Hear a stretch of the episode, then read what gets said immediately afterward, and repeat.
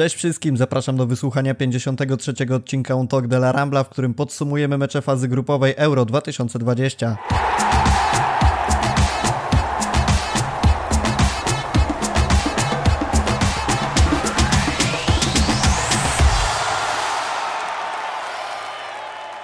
Po dłuższej przerwie na podcast wraca Maciej Machaj. Cześć Machaj.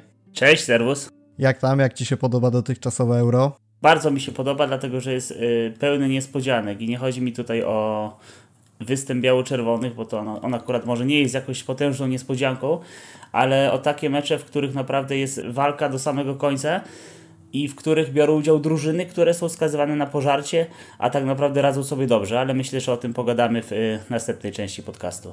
Pogadamy oczywiście, ale zaczniemy od przypomnienia o naszym konkursie, który trwa przez całe euro. Do wygrania jest koszulka wybranej przez siebie reprezentacji w wybranym rozmiarze, koszulka stadionowa. Żeby ją wygrać, trzeba w komentarzu na YouTubie pod tym odcinkiem lub pod innym dotyczącym euro napisać, kto wygra euro i dlaczego. Tak jak już wspominałem w poprzednich odcinkach, dla nas liczy się przede wszystkim wasz tok rozumowania, a nie to, czy traficie finalnego zwycięzcę, także zapraszamy do zabawy. Pamiętajcie, żeby wziąć udział, trzeba także subskrybować nasz kanał fcbarsa.com.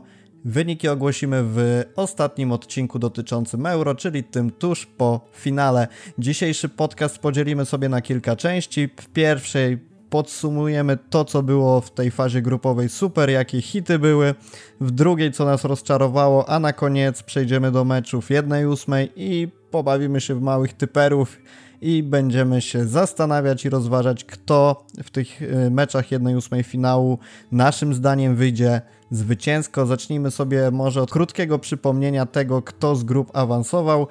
Mecze jednej ósmej ułożyły się następująco: Walia, Dania, Włochy, Austria, Holandia, Czechy, Belgia, Portugalia, Hiszpania, Chorwacja, Francja, Szwajcaria, Anglia, Niemcy i Szwecja, Ukraina. I pewnie gdzieś te drużyny będziemy raczej rozpatrywać, przynajmniej w większości w kontekście tych, które okazały się hitami tej fazy grupowej. Może niekoniecznie, to jeszcze się okaże.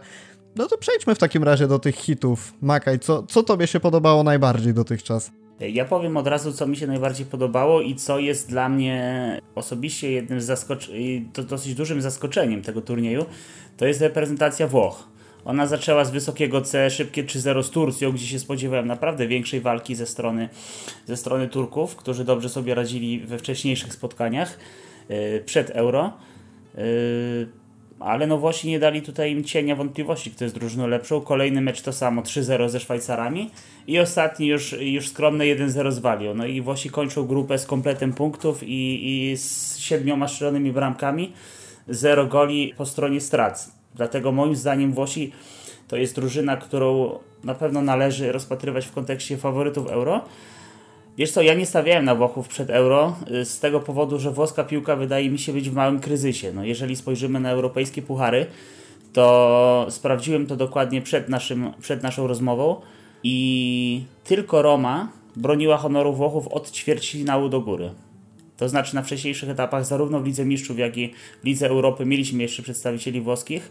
Tam był Juventus i Atalanta, a w Lidze Europy chyba Roma i Milan. Natomiast na etapie ćwierćfinału została sama Roma, co świadczy o tym, że rzeczywiście w Europie no Włosi w tym sezonie się nie liczyli kompletnie. Yy, no a z drugiej strony skład Włochów na Euro yy, sprawdziłem i jest tylko czterech zawodników, którzy grają poza Italią. Cała reszta, czyli 22 graczy na 26 powołanych gra w lidze włoskiej, która w tym sezonie nie radziła sobie najlepiej, więc myślałem, że oni że oni nie poradzą sobie na tym euro, jest kompletnie odwrotnie, więc już tutaj może to nie jest jakaś wielka niespodzianka, ale uważam, że forma Włochów jest, yy, pretenduje ich do bycia, do bycia jednym z faworytów w walce o medal przede wszystkim tak dobra forma, bo ja, ja, tak patrząc na nich rzeczywiście, podobnie jak ty, nie spodziewałem się, że będą w aż tak świetnej dyspozycji. I to, co wspomniałeś o tym, że nie stracili jeszcze gola i wygrali wszystkie trzy mecze. W poprzednim podcaście rozmawialiśmy o tym z Julią, że oni już przed Euro byli w doskonałej dyspozycji i tu jest taka statystyka, że oni nie przegrali na ten moment 30 meczów yy, z rzędu, a 11 są bez straty gola, czyli tak naprawdę coś niesamowitego. Z kim by tak naprawdę nie grali, bo wiadomo, że po drodze trafiały się drużyny lepsze, gorsze, no ale jednak 11 meczów bez żadnego straconego gola i 30 bez przegranej, to jest coś, co na pewno robi wrażenie bez względu na to, z kim się mierzysz. Ja bym też co do Włochów wspomniał jedną rzecz, bo wyniki to jest jedno, ale Jak sobie spojrzymy na to, jak ta drużyna wygląda, jak oni się zachowują, jak tam każdy jeden za drugim idą, no powiedziałbym, że w ogień i myślę, żebym nie przesadził.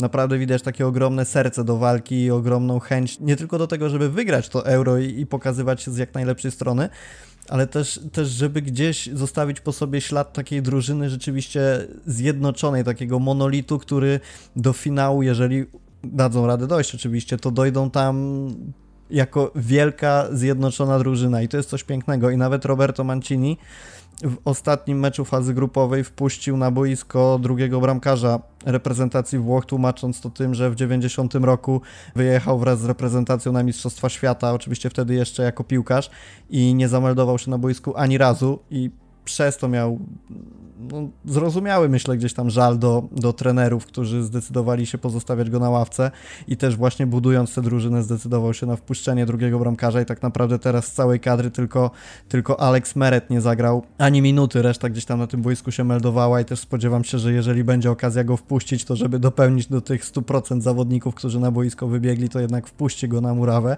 Być może gdzieś tam w 90 minucie, jeżeli w jednej ósmej będą prowadzić znaczną liczbą goli, no na pewno Włosi pokazali się ze świetnej strony i też mi się rzucił w oczy chociażby gol Immobile w tym meczu wygranym 3-0, kiedy no ja wiem, że nie był to gol może najpiękniejszy i, i, stadiony widziały wiele takich goli, ale obrócił się z piłką, huknął po długim rogu, jeszcze gdzieś tam po palcach bramkarza, ale było to tak swobodne, tak, tak naturalne i tak dobrze podsumowujące moim zdaniem reprezentację Włoch. Po prostu coś pięknego i i no zgadzam się, że o ile nie typowałem Włochów jako faworytów przed Euro, to teraz tych faworytów, których obstawiałem, czyli Francję, raczej prześcignęli.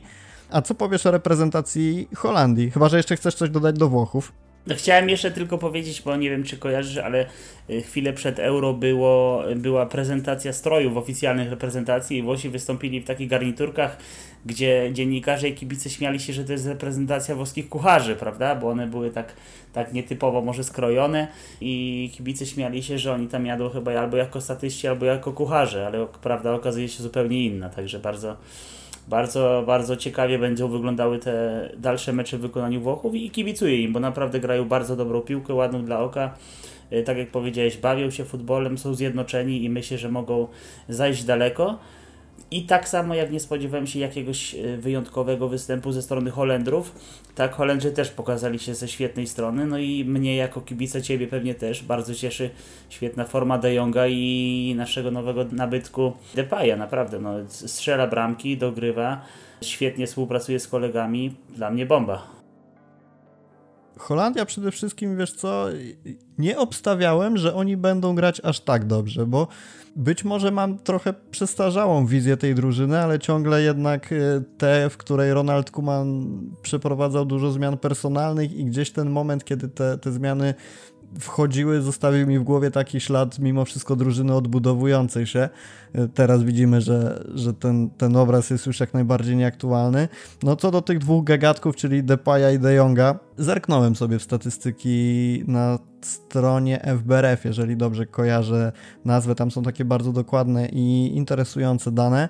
Jeżeli chodzi o Depaya, to w tej punktacji kanadyjskiej ma dwa gole, dwie asysty, cztery punkty i chociaż może nie robi to takiego jakiegoś wielkiego wrażenia, bo pewnie jesteśmy przyzwyczajeni do liczb z sezonów klubowych, to, to te cztery punkty dają mu drugie miejsce na euro na, spośród wszystkich zawodników tuż za Cristiano. W, w reprezentacji Holandii najwięcej okazji prowadzących do strzału, bo aż 13 i to jest wynik, który osiągnęli porówno razem z De Jongiem i też najwięcej okazji wytworzonych okazji, stworzonych okazji prowadzących do gola, czyli 4 i to jest najwyższy wynik na euro.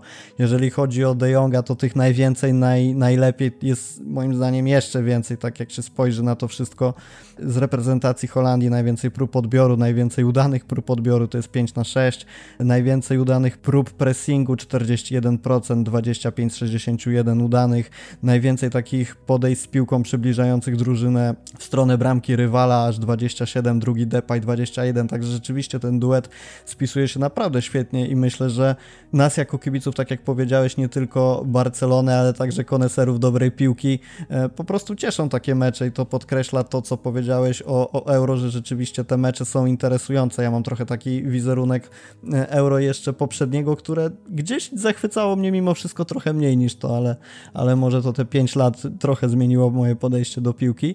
Jeżeli chodzi o reprezentację Holandii, to ja bym jeszcze wyróżnił Wijnalduma i Denzela Dumfriesa. Zdecydowanie, zdecydowanie.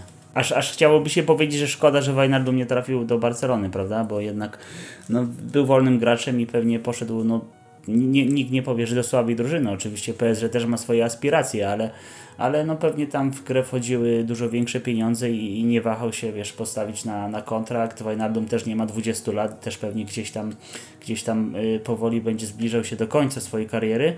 Y, ale szkoda, bo naprawdę jest jednym z liderów tej reprezentacji liderów i co ważne, nie jest liderem, który ogranicza się do gry w środku pola. To jest coś, co mnie zaskoczyło, szczerze mówiąc, bo w momencie, kiedy dużo się mówiło o tym transferze, to ja go widziałem jako zawodnika, który raczej będzie wycofany i będzie zajmował pozycję Busquetsa, natomiast rzeczywiście gra w reprezentacji Holandii otworzyła mi trochę oczy i że jest to zawodnik, który potrafi się odnaleźć w polu karnym, potrafi ładować bramy jedna za drugą. No, na ten moment, jeżeli dobrze pamiętam, nie mam statystyk przed sobą, ma trzy chyba. E, i, I też pojawiła się ta informacja o tym, że prześcignął Marco Van Bastena w liczbie strzelonych goli. Coś po prostu niesamowitego, ale, ale no takie są fakty i rzeczywiście o ile nie żałowałem, że do tego transferu nie doszło, o tyle teraz obserwując jego grę, to, to naprawdę zaczynam się zastanawiać, czy nie tracimy na tym, że Holender poszedł do PSG. Co do Denzela Dumfriesa, nie wiem, czy zawodnika, który rozegrał 153 spotkania w Eredivisie i gra, ma 26 lat, coś 25. 25, 25 lat ma. E, nie wiem, czy można go nazywać jako młode objawienie, ale na pewno pokazuje się z dobrej strony i szczerze mówiąc zastanawiam się, czy zagości na dłużej jeszcze w, PS, e, w PSV.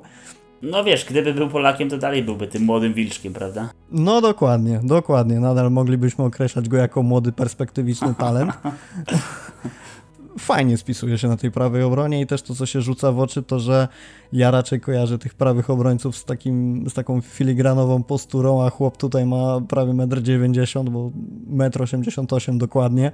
I, i dynamika i wejście w pole karne i to jak odważnie wchodzi w to pole karne, wręcz czasami w pole bramkowe, to, że zdobył bramkę głową też jest na pewno e, cenną informacją dla osób przeszukujących rynek transferowy. Przepraszam, że ci wejdę w słowo, ja sobie sprawdziłem na transfer Marty jego wartość rynkową i to jest 16 milionów euro, ale, ale mm, ostatnia zmiana miała miejsce pod koniec maja, więc myślę, że ona, e, że ona na pewno potrzebuje e, ona na pewno potrzebuje, jeżeli nie dwa razy tyle, to przynajmniej o kilka milionów po euro. No i pytanie, e, czy zostanie w PSV po tym turnieju. Też pamiętaj, że jego menadżerem jest Mino Raiola, a wiemy, co on potrafi, co on, jak on potrafi czarować, jak potrafi prowadzić negocjacje. No wydaje mi się, że przed, że przed Dumfriesem ciekawa przyszłość to szczerze mówiąc nie wiedziałem, że jego agentem jest Rajola i teraz jak to powiedziałeś, to ta jego wartość rynkowa na pewno nie utrzyma się na tym poziomie, na której jest szacowana na transfermarcie. Ciekawy jestem, do jakiego klubu trafi, bo to, to, że nie zostanie w PSV, to po takich meczach i mając na uwadze, że jeszcze kilka ich, no czy kilka to się okaże, ale co najmniej jeden rozegra, to, to rzeczywiście do zmiany klubu może a nawet powinno, powinno dojść. Ja bym chętnie go zobaczył e, w Barcelonie, pewnie nie, ale jeżeli przyszedłby do Ligi Hiszpańskiej, to gdzieś tam na pewno nasz wzrok by się na niego kierował. Co jeszcze z pozytywów w fazie grupowej? Co jeszcze z pozytywów w fazie grupowej? Wiesz co, mnie na przykład bardzo zaskoczyła gra Czechów. Wydawało mi się, że to będzie reprezentacja na poziomie właśnie Polaków, natomiast teraz to pewnie, pewnie słuchacze będą się śmiali z takiego porównania, natomiast nie spodziewałem się, że Czesi aż tak serducho zostawił na boisku i, i, i pokuszył się o tak dobre wyniki, no bo moim zdaniem no przegrana z Anglią, ale jednak minimalna, to naprawdę nie przynosi wstydu. Remis z Chorwacją, na pewno niespodzianka i pewna wygrana ze Szkotami stała im awans. Y, z trzeciego miejsca co prawda, ale awans. Y, więc no, wydaje mi się, że Czesi mogą być na pewno zadowoleni ze swojej postawy.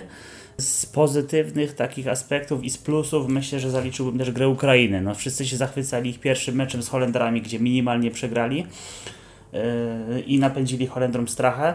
W drugim meczu Ukraina już uskrzydlona tą postawą no, pokonała Macedonię. No i na koniec przegrała z Austrią. No ale wynik, który uzyskali, te trzy punkty i cztery strzelone bramki przede wszystkim, dały im awans do, do kolejnej rundy, gdzie zagrały z Włochami i tam już nie daje większych szans. Ale wiesz, no, euro zawsze przynosi jakieś niespodzianki i nie można nikogo skreślać na starcie. Czechów tak traktując trochę po sąsiedzku, mogliśmy porównywać rzeczywiście do reprezentacji Polski, a wyniki i wyniki jak wyniki, bo wyniki nie, nie zawsze odzwierciedlają grę, ale rzeczywiście jak przyjrzymy się grze i przede wszystkim myślę zaangażowaniu tego, jak, jak grała, jak grali Czesi, to no rzeczywiście ciekawa drużyna i też bym się nie spodziewał, że e, pokażą się na Euro z tak dobrej strony. E, pozostając w temacie drużyn, które być może nie były stawiane w roli faworytów do czy to wychodzenia z grupy, czy pięknej gry, jak zwał, tak zwał, reprezentacja Danii myślę, że też pokazała się z e, fajnej strony. No tak, tak, rzeczywiście. No to, się, to co się stało w pierwszym meczu, kompletnie nie kazało myśleć o Duńczykach w roli faworytów. Ja szczerze mówiąc myślałem, że oni się zupełnie posypią, no i, i, rzeczywiście oni ten mecz z Finlandią, który no moim zdaniem w ogóle nie powinien być dogrywany w tym samym dniu tam. Jeżeli piłkarze sami zdecydowali, to ok, no przecież nie będziemy my za nich decydować, ale tam, no to się, się wtedy zdarzyło, pewnie o tym jeszcze później zamienimy kilka słów. Natomiast e, no to ich kompletnie podobało w pierwszym meczu, w drugim z Belgami no też prowadzili i, i, i grali nieźle, no ale tam e, tam, tam wejście De Bruyne zmieniło tak naprawdę wszystko. No i dali radę. No, ostatni mecz z Rosją pokazali, że są bardzo mocni. Grali u siebie, mieli atut własnego boiska i awansowali, wiesz, mieli, mieli tylko trzy punkty, awansowali z drugiego miejsca, także tam się te, te wyniki w tej grupie z Belgią bardzo ciekawie poukładały. I, i, I, widzisz, masz trzy punkty, a jesteś na ostatnim miejscu jak Rosja. Masz trzy punkty, masz parę bramek więcej strzelonych i, i jedziesz z drugiego miejsca dalej. Także no, chwała Duńczykom za to, że się potrafili pozbierać. Przede wszystkim, bo w pierwszym podcaście rozmawialiśmy z kolei z Magdą o tym, że w takich sytuacjach piłka schodzi mimo wszystko na dalszy plan, a to, że Duńczycy potrafili mimo wszystko wykrzesać w sobie wolę walki, to naprawdę coś, coś pięknego. A korzystając jeszcze z chwili przerywnika, jak w ogóle podchodzisz do tego formatu euro, że trzecia drużyna wychodzi z grupy? Ja w ogóle jestem sceptycznie nastawiony co do euro, który jest rozgrywany w tak wielu państwach i miastach. Dla mnie to nie jest, atmosfera tego turnieju przynajmniej nie jest taka, jak, jak rozgrywano, no nie wiem, nawet kilka lat temu w naszym kraju, gdzie sam byłem na stadionie i widziałem, co się dzieje. Tu jest jednak moim zdaniem ten duch, ten duch euro, ta, ta, ta radosna atmosfera świętowana trochę znika i trochę się rozmywa. Natomiast jeżeli chodzi o Twoje pytanie, no to jest też tak, że ja osobiście nie jestem tego zwolennikiem, dlatego że przed trzecimi meczami zaczyna się kalkulacja, prawda? Czyli spekulowano, czy na przykład Anglicy się nie podłożą, żeby nie zagrać z kimś. Albo czy na przykład reprezentacji Szwecji wystarczy remis, bo zagrają z kimś innym. Nie, jednak lepiej dla nich było wygrać. Więc tutaj takie kalkulacje, które znamy wcześniej, na przykład z innych dyscyplin, z siatkówki czy z piłki ręcznej, ja nie jestem kompletnie tego fanem i oczywiście takie sytuacje zdarzały się wcześniej, kiedy, kiedy wychodziły dwie drużyny, prawda? Pamiętamy mecz, to był chyba mecz Skandynawów, o ile się nie mylę, Szwedzi na pewno grali chyba z Duńczykami, gdzie wtedy remisem wyrzucili Włochów z turnieju. Więc to się zdarzało wcześniej, ale teraz wybitnie no, miało to miejsce, bo tych kombinacji było po prostu więcej. E, nie podoba mi się to i, i gdyby to miało ode mnie zależeć, to wróciłbym do starego formatu, czyli dwie drużyny wychodzą i turniej w jednym lub maksymalnie dwóch państwach. Co do turniejów w jednym lub e, w dwóch państwach, to zdecydowanie tak. I to jest też ważne, co wspomniałeś o świętowaniu, bo e, dużo się o tym mówi, o tym, że piłkarze latają, piłkarze są zmęczeni, ale też gdzieś się, mam wrażenie, pomija ten aspekt kibicowania. To było właśnie bardzo fajne w tych wszystkich turniejach, że e, gdzieś kibice potrafili, na przykład strzelam reprezentację, ale że Hiszpanie ze Szwedami siedzieli w jednym pubie, a gdzieś naprzeciwko Anglicy z Włochami coś tam sobie rozmawiali, te wszystkie nacje gdzieś tam się jednoczyły i, i mimo tego, że jasne, to było rozrzucone po miastach, to, to koniec końców to wszystko było jakby skumulowane. No trochę zabiera się atmosferę rzeczywiście kibicowską przez takie podziały. A jeżeli chodzi o wychodzenie z trzeciego miejsca, to ja będę miał po prostu do końca takie wrażenie, że jeżeli ktoś zajmuje trzecie miejsce w grupie, to odpada i, i nie zasługuje na awans i przepychanie go dalej. To miało miejsce już w 2016, jak Portugalia wyszła z trzeciego miejsca i potem wygrała euro. Ja do dzisiaj mam wrażenie, że, że oni po prostu na to euro nie zasłużyli, skoro zajęli trzecie miejsce. Słusznie, niesłusznie jeżeli, jeżeli nie jesteś w stanie wyjść z grupy z jakiegoś pierwszego, drugiego miejsca, to potem dużo zależy od drabinki, jakieś takie przepychanie pokarnych po 1-0. Niekoniecznie też jestem tego fanem i, i chętnie wróciłbym do jakiegoś formatu. Nawet y, jeżeli ma zostać liczba drużyn 24, to, to żeby wychodziły z grup po dwie, a, a niekoniecznie przepychać te kolejne i, i kombinować. Wiesz co, na pewno, na pewno liczba drużyn nie zostanie zmniejszona, no bo chodzi przede wszystkim gdzieś tam w tle pewnie o pieniądze, o wpływy, o, o to, żeby większa liczba miała jakieś tam powiedzmy nadzieje na grę, nawet jeżeli to jest reprezentacja, wiesz, Macedonii Północnej czy, czy, czy Polski, no bo dlaczego mamy mówić o Macedonii Północnej albo o innych, że tak powiem, egzotycznych reprezentacjach piłkarskich, skoro my stoimy z nimi w jednym rzędzie, no to, to jest niestety fakt, to nie jest opinia, tylko wyniki na to wskazują. I, I myślę, że z tego względu, żeby, żeby ci, ci mniejsi też mieli szansę, to, to ta liczba drużyn zostanie utrzymana. Natomiast jeżeli chodzi o atrakcyjność turnieju, wydaje mi się, że ten format z 16 drużynami był zdecydowanie lepszy, no bo mieliśmy wtedy tylko te rzeczywiście najlepsze drużyny starego kontynentu i, i to one walczyły o tytuł.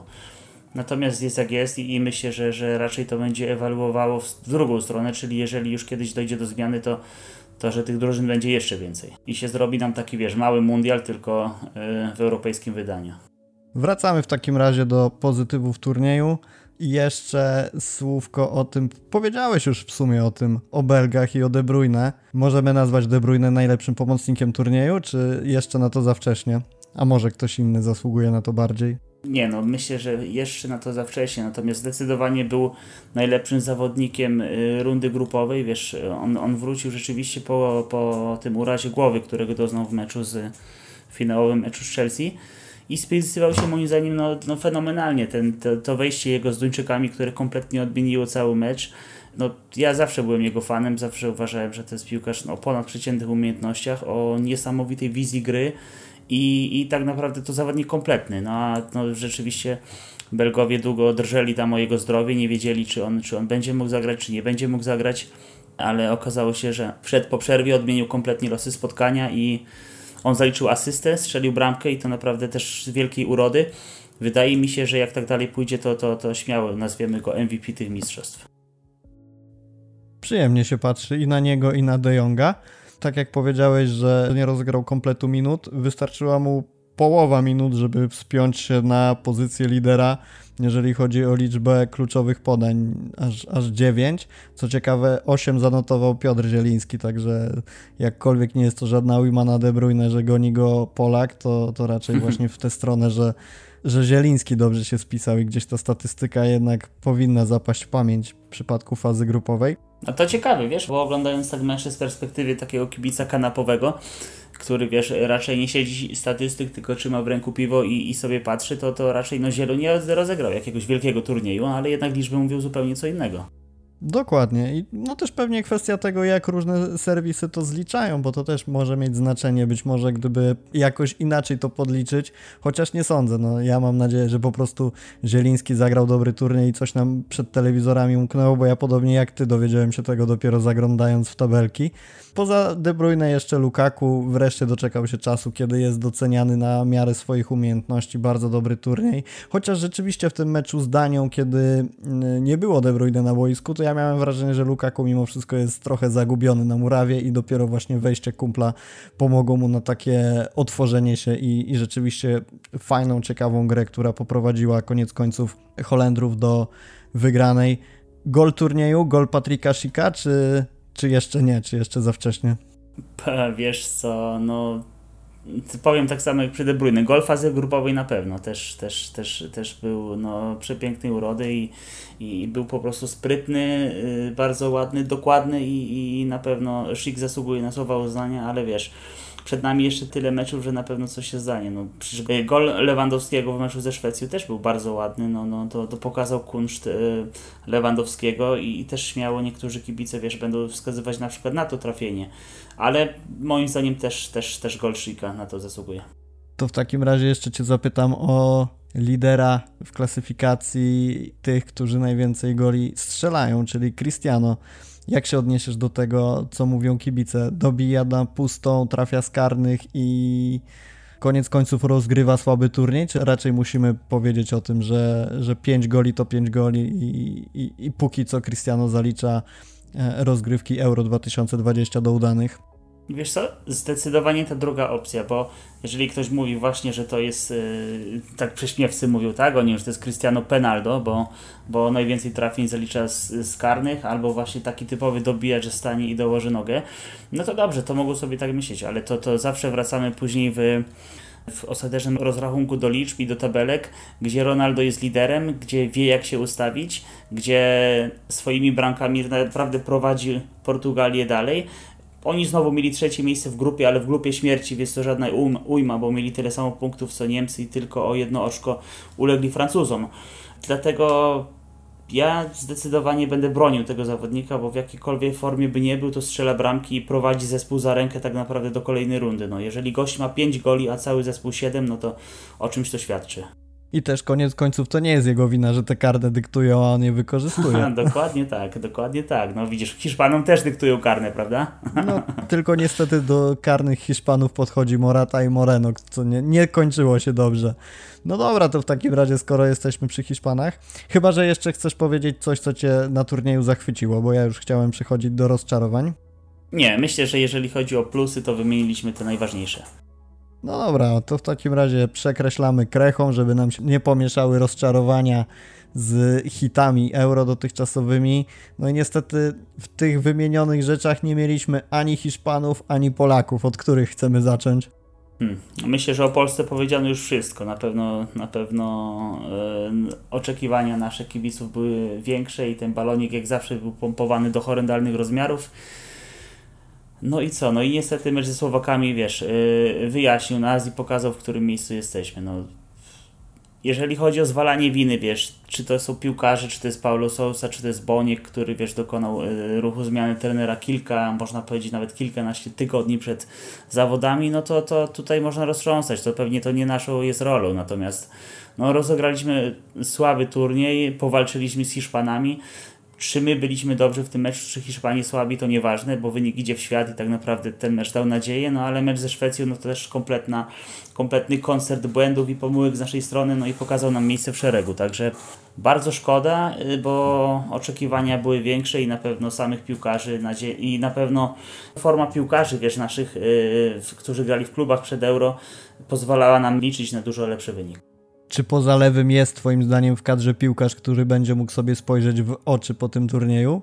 Bo mimo wszystko, ja uważam, że y, pomimo pierwszego meczu, w którym lewy został raczej zjechany, za to, że nie dał wystarczająco drużynie, pomimo tego, że z reprezentacją Szwecji no miał te dwie pechowe poprzeczki, pechowe jak pechowe, no, no, no nie trafił po prostu. Pewnie na 100 sytuacji 99 razy piłka wylądowałaby mm. w siatce, tu, tu wylądowała na poprzeczce dwukrotnie. To jednak mam wrażenie, że lewy może wracać do, do domu z podniesionym czołem. Wiesz co, tak, no wiesz, sam, sam bilans bramkowy, trzy bramki w trzech meczach na imprezie typu Euro, no to jest bardzo dobry wynik. Pierwszy mecz, wiesz, no to była totalna katastrofa całego zespołu i też nie możemy oczekiwać od Lewandowskiego, że w każdym meczu będzie najlepszy na murawie, w każdym meczu strzeli hat no bo to jest wiadomo niemożliwe, no, no. Z Hiszpanią zrobił co miał zrobić, strzelił bramkę i tam też mogliśmy się pokusić o, o zwycięstwo przy odrobinie szczęścia. Natomiast w ostatnim meczu ze Szwecją trudno było oczekiwać od niego więcej. Ta poprzeczka, no to już jest, no tak jak powiedziałeś, 99 na 100 by trafiał i te wszystkie komentarze, wiesz, w Bayernie to wiadomo, żeby strzelił, nie? Także, także rzeczywiście mogło to się ułożyć inaczej, ale myślę, że Lewy na pewno nie będzie miał do siebie pretensji po turnieju. A czy wymieniłbym jeszcze innego takiego gracza?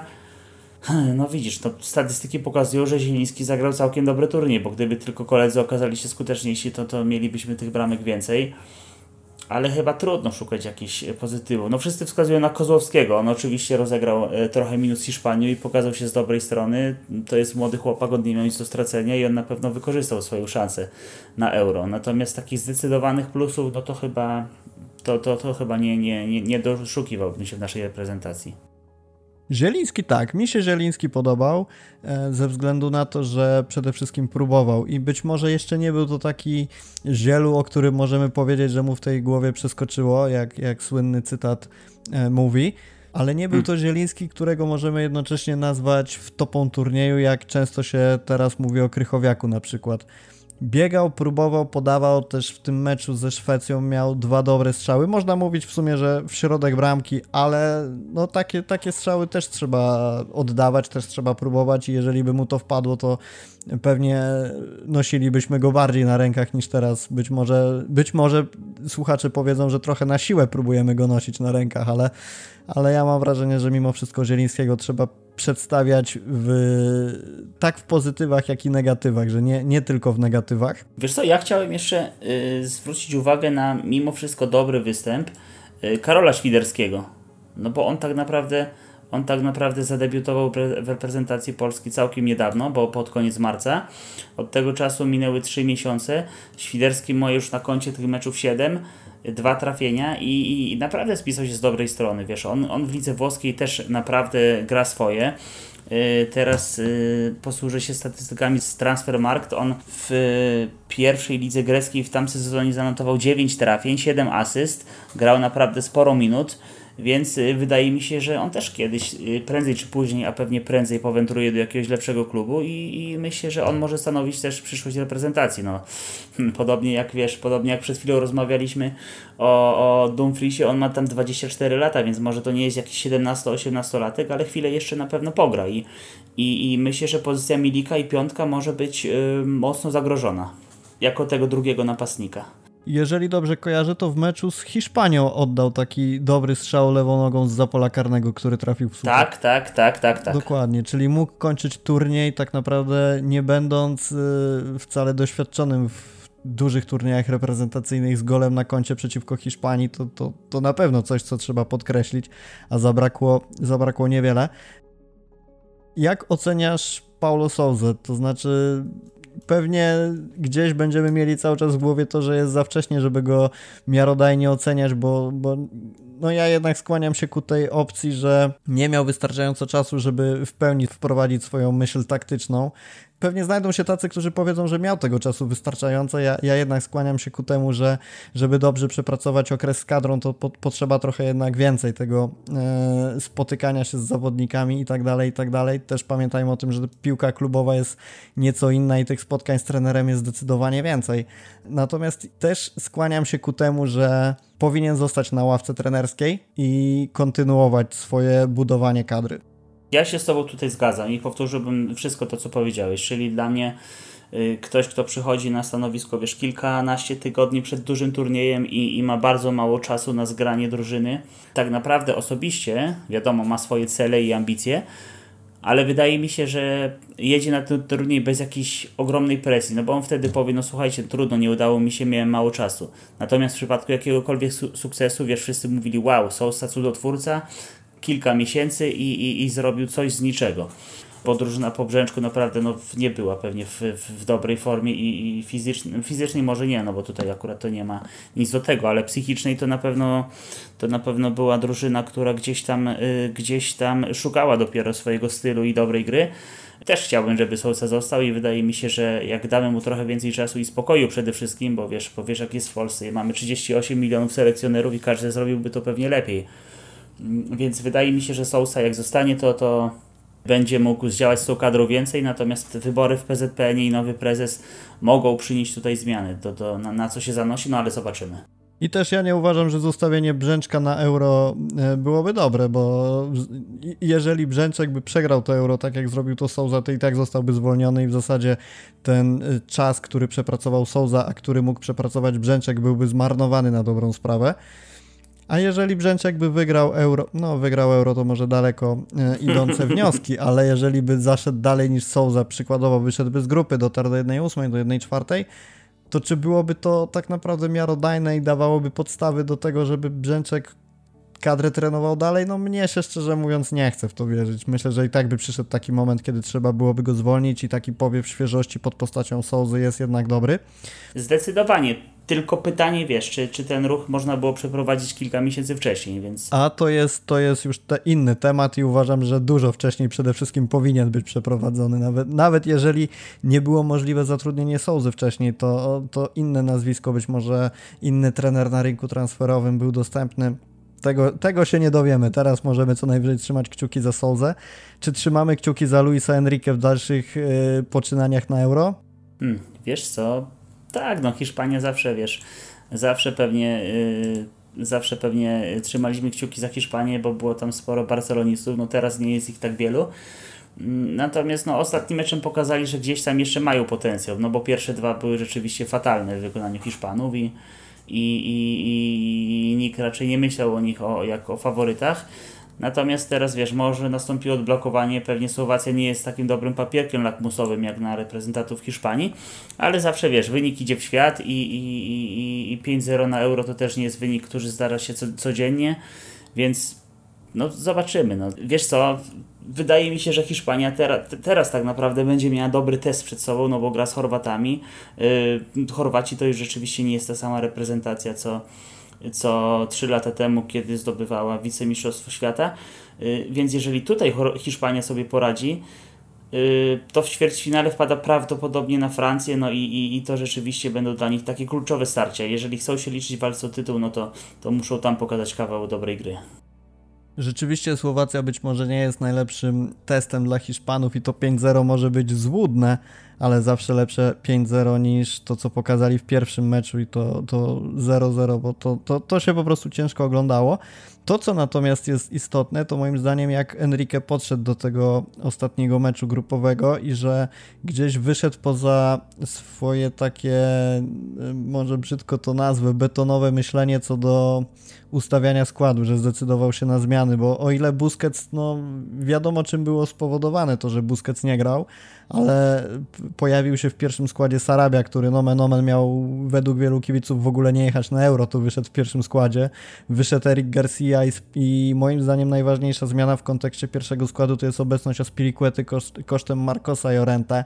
I, tak, tak, i że, tak. I że ten test y, zawodnika Atletico na prawej obronie jednak nie do końca jest udany i, i jednak e, Enrique zdecydował się na powrót do korzeni i stawianie na, na zawodników, którzy na swoich pozycjach powinni grać i również mądre zmiany, które przeprowadzał później, to znaczy oczywiście Ferran Torres, który w pierwszym kontakcie z piłką zdobywa gola przy jeszcze schodzącym do szatni Moracie, ale... to bardzo... było bardzo wymowne, tak, ten tak. obraz był bardzo wymowny, bo, bo pokazał, że no, no to nie jest turniej, ani to nie jest czas Moraty. Ale fajne zmiany też były moim zdaniem Tiago i Traore, bo spodziewałem się, że tra y, nie Traore, tylko że Tiago będzie grał nieco więcej minut. Okazuje się, że na, inny, na innych pomocników woli stawiać Luis Enrique i podobało mi się właśnie wpuszczenie go w takiej 70 minucie na zmęczonego przeciwnika przy stabilnym wyniku i pewnym awansie z grupy, żeby właśnie mógł Hiszpan pokazać to, co potrafi, żeby gdzieś na takim, w takim momencie, kiedy tej presji nie ma, mógł się pobawić piłką, mógł pokazać co, co najlepiej umie i, i w kontekście kolejnych meczów po pierwsze podbudować się mentalnie, a po drugie właśnie dostał takie minuty, którymi może przekonać do siebie trenera i to samo w kwestii Traore, bo to było jego pierwsze wejście na Euro i oczywiście on w Anglii nie notował jakichś spektakularnych liczb, ale, ale wchodząc na końcówkę dostał szansę pokazania się, dostał szansę na to, żeby e, gdzieś być rozpatrywanym w kolejnych meczach jako może ten zmiennik przed Ojarzabalem na przykład. To pewnie będzie wszystko zależeć od tego, jak się mecze będą układać. Ja chętnie bym sobie go zobaczył chociażby na dziewiątce, bo tak jak powiedziałeś, raczej Alvaro Moraty nie możemy zaliczać do najlepszych snajperów tego turnieju. Nie, totalnie nie. No wiesz, on już jest rzeczywiście pewnie y, psychicznie tak zdołowany, że, że, że, że, trudno będzie od niego oczekiwać jakichś występów na najwyższym poziomie. No i ciekawe, czy w kolejnym meczu, w tak ważnym meczu jak spotkanie z Chorwacją, Enrique postawi na niego od pierwszej minuty, czy jednak, yy, czy jednak da zagrać Torresowi. Wiesz co, mam takie wrażenie, że przy tej całej dosyć kruchej psychice Moraty, jeżeli zdecydowałby się go posadzić na ławie, to już musiałby być konsekwentny do końca turnieju. I, i że gdzieś by to było takie przekreślenie go jako tego e, pierwszego snajpera, aczkolwiek jeżeli Enrique myśli na poważnie o wygraniu tego turnieju, to ja bym się poważnie zastanowił, czy Morata nie powinien siadać na ławce, bo w trzech meczach zdobył jednego gola, zdążył zmarnować karnego, zdążył nie dobić karnego po Moreno w takiej dość prostej sytuacji i, i, rzeczywiście nie daje za bardzo argumentów ku temu, żeby stawiać na niego w kolejnych meczach, no ale też pamiętajmy, że Hiszpania raczej na, na e, obfitość dziewiątki nie może narzekać, bo poza Moratą jest jeszcze Gerard Moreno, który rzeczywiście w Liverpoolu i w lidze hiszpańskiej wykręcał fenomenalne liczby, ale ale gdzieś na Euro też mam wrażenie nie może się przełamać. Swoją drogą tych dwóch piłkarzy, właśnie Morata i, i Moreno mają w reprezentacji Hiszpanii najwyższy ten mocno pompowany teraz wskaźnik expected goals. Y, Morata 2,8 z czego jest jeden gol w dodatku na 10 strzałów. Moreno ma expected goals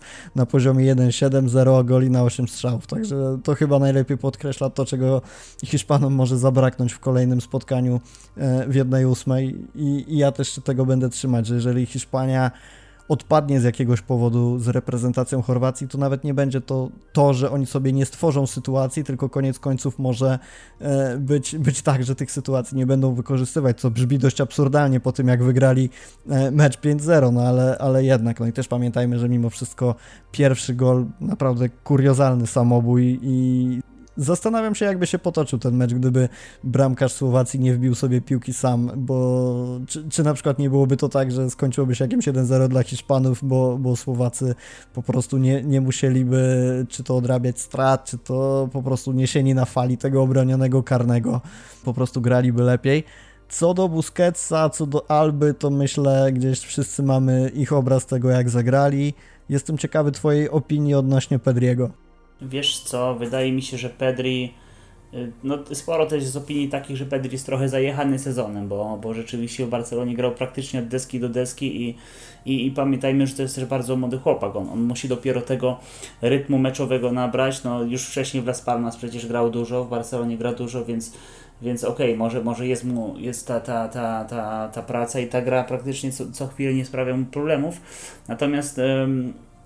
Może trochę więcej się po nim spodziewałem. Oglądałem rzeczywiście wszystkie mecze Hiszpanów. Yy, wydaje mi się, że, że Pedri prezentuje jakiś tam swój poziom.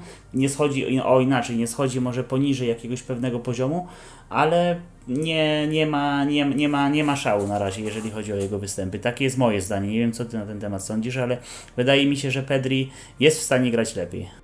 Nie ma z jego strony takich fajerwerków, jak prezentował w Barcelonie na początku O dokładnie, sezonu. bardzo, bardzo dobre określenie.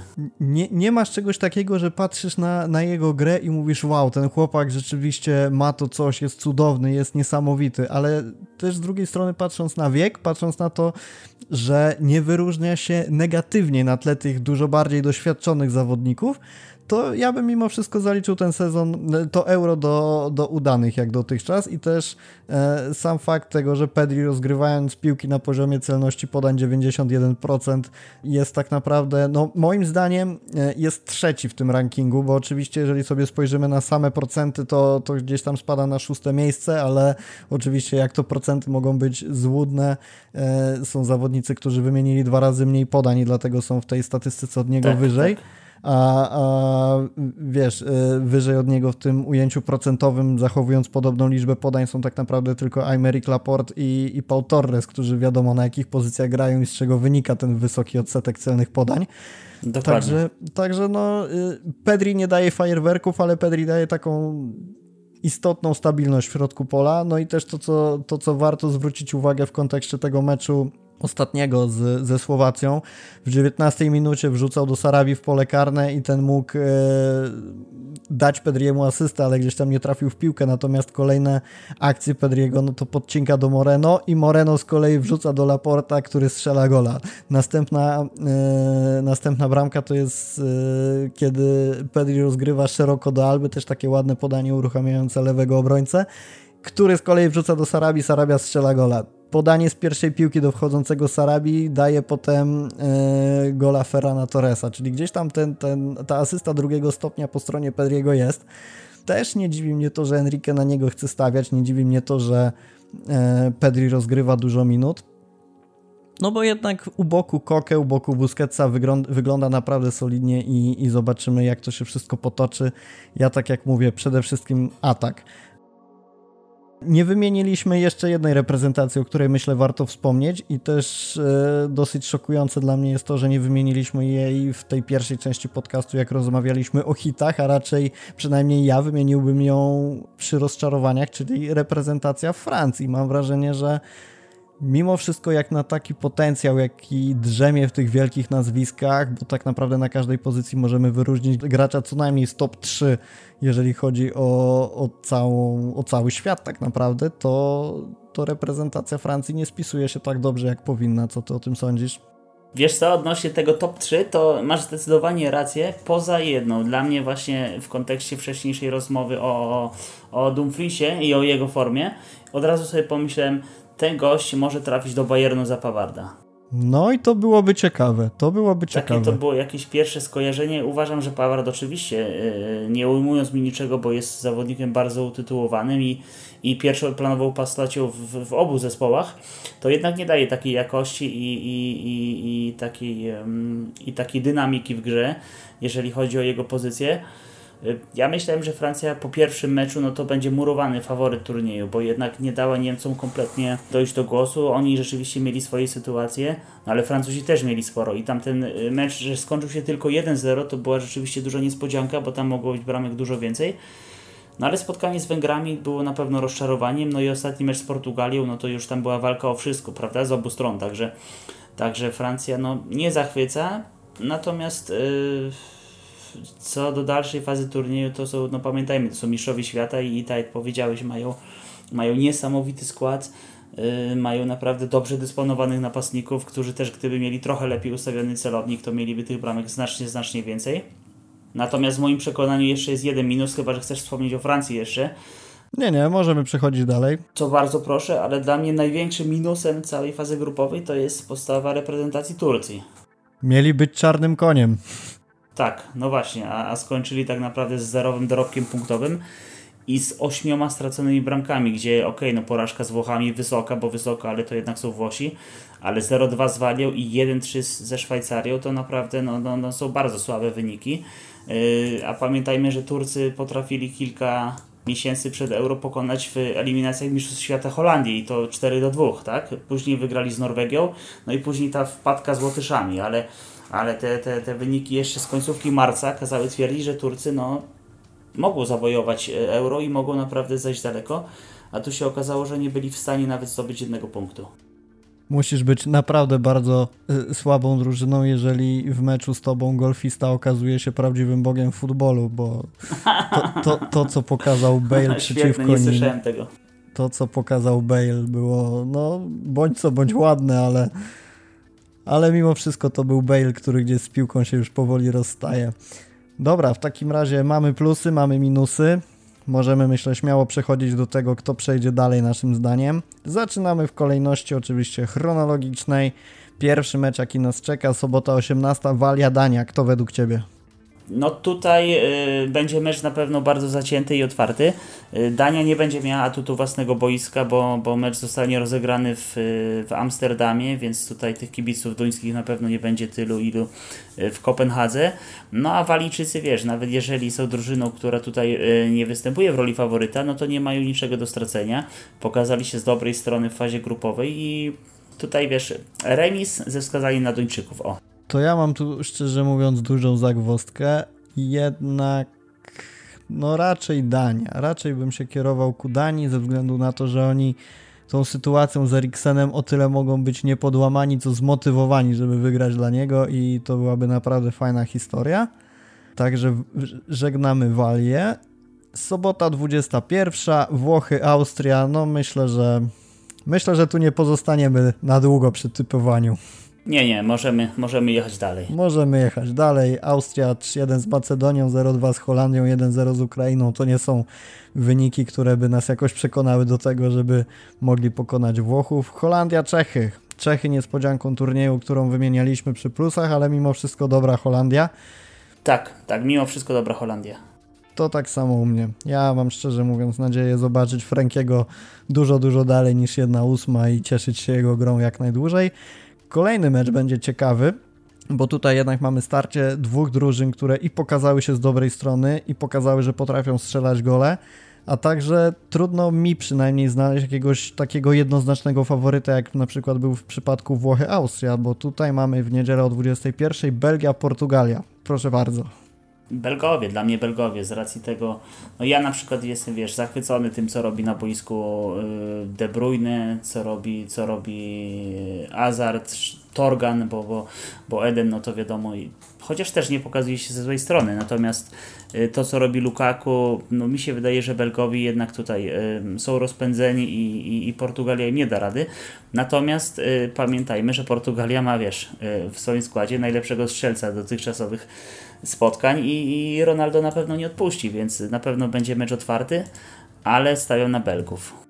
Też teraz tak myślę, że to będzie bardzo możliwe, bo nie wiemy jak, jak Cristiano do tego podejdzie, ale może się okazać, że to będzie ostatnie euro Cristiano, więc na pewno też będzie chciał się pokazać z jak najlepszej strony. No i to, co mówisz, on, on ma motywację wywindowaną na jakiś niebotyczny poziom i, i, i, zrobi wszystko, żeby Belgów wykopać z turnieju. I też jestem ciekawy, jak Belgowie podejdą do krycia, bo e, Ronaldo rzeczywiście dużo tych bramek zdobywa, ale też prawdą jest to, że y, mnie się tak przynajmniej wydaje, odcięcie go od piłek da bardzo wymierny efekt i on po prostu tych sytuacji sam sobie nie stworzy. Jeżeli Belgowie mądrze podejdą do krycia pozostałych Portugalczyków, to, to, to on może być od tych podań odcięty i, i bramek nie będzie zdobywać. Ja przewiduję ze szklanej kuli, że będzie to mecz z dużą liczbą goli gdzieś na styku, powiedzmy takie 3-2, jednak ze wskazaniem na Belgów. Także na razie mamy bardzo podobne podejście, takie samo. No ja też na Belgów, natomiast jeżeli chodzi o, o tę formację właśnie obronną Belgii, to wydaje mi się, że to jest akurat ich e, najsłabsza linia, no bo tam czekaj, spójrzmy sobie na przykład na ten mecz zdaniu decydujący. Tam w pierwszym składzie grał Denayer, Fertongen i Alderweireld, także no to nie są obrońcy, wiesz, ze światowego topu. I tutaj być może w tym bym upatrywał akurat szansę Portugalii i Ronaldo. Ale myślę, że akurat Belgia więcej strzeli niż straci w tym meczu, więc, więc też stawia na Belgię. Czyli najlepszą obroną jest atak. Poniedziałek tak, tak, 18, Hiszpania, Chorwacja. Też ciekawy mecz, też ciekawy mecz. Wiesz co, nie wiem, co ci powiedzieć, bo no, tak jak powiedziałeś, no, mecz e, Hiszpanów ze Słowacją zamazał trochę obraz tej drużyny, bo jak każdy patrzy na statystyki, to powie wow, 6 bramek w fazie grupowej, no ale wiesz, 5 e, ze Słowacją, dwie samobójcze, także to jest trochę zakłamany obraz, a Chorwaci no też nie grają jakiejś wybitnej piłki, no ale mają, wiesz, wirtuoza Modricia, mm, na pewno bardzo zacięty mecz i nie stawiam tutaj Chorwatów na przegranej zupełnie na przegranej pozycji, ale jeżeli miałbym, wiesz, y, stawiać na to, kto przejdzie dalej, no to jednak y, będą to Hiszpanie. Ja też Hiszpania i na pewno nie będzie to mecz dla nich łatwy. Raczej Chorwaci postawią rzeczywiście twarde warunki i, i nie odstawią nogi. Nikt na nich nie stawiał tak naprawdę na mundialu, na którym zgarnęli srebro, a, a gdzieś to na pewno będzie w ich głowach, że są w stanie to zrobić. Poniedziałek 21 Francja, Szwajcaria. Tu chyba też możemy sobie szybko przejść dalej, bo pomimo tego, że Francja póki co na miarę swojego talentu rozczarowuje, to jednak Szwajcaria raczej moim zdaniem nie da rady ich zatrzymać. Tak, no ja też się z Tobą zgadzam tutaj. Yy, tutaj myślę, że to może być taki mecz, wiesz, na odbudowanie morali francuskich, także jeżeli wszystko, wszystko tam pójdzie tak jak należy, to, to, to Francuzi spokojnie zameldują się w ćwierćfinale. Wtorek 18, Anglia, Niemcy, Anglia wykorzysta swój drzemiący w nich potencjał od wieków, czy jednak wszyscy grają w piłkę, a wygrywają Niemcy? A, to tak, świetne, yy, świetne przypomnienie tego sloganu. Wiesz co? Rozmawiałem dzisiaj z kilkoma Niemcami, bo akurat w pracy mam, yy, mam kontakt z kontrahentami z Niemiec. I oni jak jeden mąż mówili, że to co Niemcy grali w fazie grupowej to była padaka totalna i, i uważają, że w starciu z Anglikami są bez szans. No ale jak ja patrzyłem na mecze Anglików z kolei, którzy w fazie grupowej męczyli się niemiłosiernie i zdobyli tylko dwa gole, to ja bym Niemcom akurat nie zabierał szans i tutaj stawiam na właśnie na awans y, Niemców. Też musimy przyznać, że to nie jest już ta reprezentacja Niemiec, która w 2014 pozbawiła Messiego pucharu, ale nie zdominują Anglii tak bardzo, myślę, ale koniec końców Niemcy przejdą dalej. Wiesz co, jeszcze chciałem tylko dodać, że oczywiście masz rację, bo, bo Niemcy, wiesz, też są na etapie pewnie pewnie zmian, tak? Czyli zmiana selekcjonera, tam może dojść jeszcze do jakiejś zmiany pokoleniowej, bo tam kilku zawodników rzeczywiście może powoli, e, powoli kończyć występy w reprezentacji. Natomiast e, no, Niemcy to są Niemcy, tak jak powiedziałeś przedtem, zawsze, oni zawsze na końcu wygrywają i potrafią się zmotywować i, i być może Lew w swoich tych ostatnich spotkaniach będzie chciał udowodnić, że że, że te wielkie sukcesy, których on był zresztą autorem, e, nie należą do przyszłości i jeszcze coś się tym Niemcom e, za jego kadencji trafi. Także ja tutaj stawiam jednak delikatnie na Niemców. Dobra, to ostatni mecz, wtorek 21, Szwecja, Ukraina, też taki mecz drużyn, których raczej w jednej ósmej, raczej mecz z gatunku tych, na które kibice przełączają na inny kanał, patrząc na to, kto gra, ale Szwecja w meczu chociażby z nami zagrała naprawdę dobry futbol. Ja się tylko zastanawiam, jak oni zagrają, bo przecież jedna i druga drużyna jest żółto-niebieska i, i to mnie najbardziej ciekawi przed tym meczem, wiesz? W jakich oni zagrają strojach i zestawieniach. no to rzeczywiście nie, nie pomyślałem o tym. E, z kolei Szwecja, tak jak wiemy, wyszła z pierwszego miejsca w grupie, natomiast Ukraina była czwartą w tabeli tych trzecich drużyn, czyli teoretycznie moglibyśmy ją rozpatrywać jako najsłabszą ze wszystkich, które, które się dostały do jednej ósmej. Ja chyba jednak stawiam na Szwecję. Ja też. Ja, nie, ja Ukrainy nie skreślam, ale wydaje mi się, że że Szwedzi tutaj, no znowu, jak, jeżeli odniesiemy ich do meczu z nami, to też dla nich to nie będzie, wiesz, pewnie żaden test, no bo mecz z nami, no to to jest pewnie, wiesz, jakaś tam, jakiś spacerek dla, dla większości drużyn, które grają na tym etapie. Natomiast wydaje mi się, że, że mają silniejszy skład personalnie, grają lepiej i, i nawet z samego tego, o czym wspomniałeś, czyli i awansowali wiesz, z pierwszego miejsca też w niełatwej dla siebie grupie, a Ukraina gdzieś tam no, tylko bramkami się prześlizgnęła. Natomiast też na uwagę zasługuje fakt, ile Ukraina bramek strzeliła w tym turnieju. I myślę, że to będzie otwarty mecz i podobnie jak ty stawiam na, na Szwedów. To jak się nie mylę, to wszystkie mecze obstawiliśmy tak samo, jeżeli chodzi tak, o drużyny, więc, które awansują. Więc ja mam tutaj radę dla, dla, dla, dla naszych szanownych słuchaczy. Jeżeli chcecie wygrać jakieś pieniądze, to stawiajcie odwrotnie, bo ja Dokładnie. akurat radzę sobie bardzo kiepsko, jeżeli chodzi o to euro, także nie polecam własnych typów. Ja jestem po tej samej stronie co Makaj. Póki co. Także jak chcecie, żeby na wasze konta wpłynęły pieniądze, to to, co powiedzieliśmy, tylko na odwrót. Dobra, Makaj, dzięki wielkie, godzinka za nami. Bardzo fajny podcast. Przypominamy jeszcze raz o konkursie. Bierzcie udział, bawmy się tym euro, czerpmy e, jak najwięcej radości z tego, że e, po tym niedobrym okresie dla świata piłka wróciła do normy, bo też i kibice na stadionach, i my przed telewizorami, także e, życzymy fajnej zabawy w naszym konkursie. Dzięki wielkie Makaj za udział. Bardzo dziękuję Rafał za zaproszenie i, bardzo się cieszę z tego, co powiedziałeś na koniec, bo rzeczywiście no, zupełnie inaczej się ogląda te mecze z kibicami, to aż jest, wiesz, to są bardzo piękne obrazki, że kibice są w końcu, że, że dopingują, że mogą oglądać te mecze z trybun. To jest naprawdę jeden z, naj, z najlepszych i najbardziej pozytywnych aspektów tego euro. Dokładnie. A niech wygra najlepszy. Dzięki i do, do usłyszenia w kolejnym 54. odcinku podcastu Untok de la Rambla. Na razie.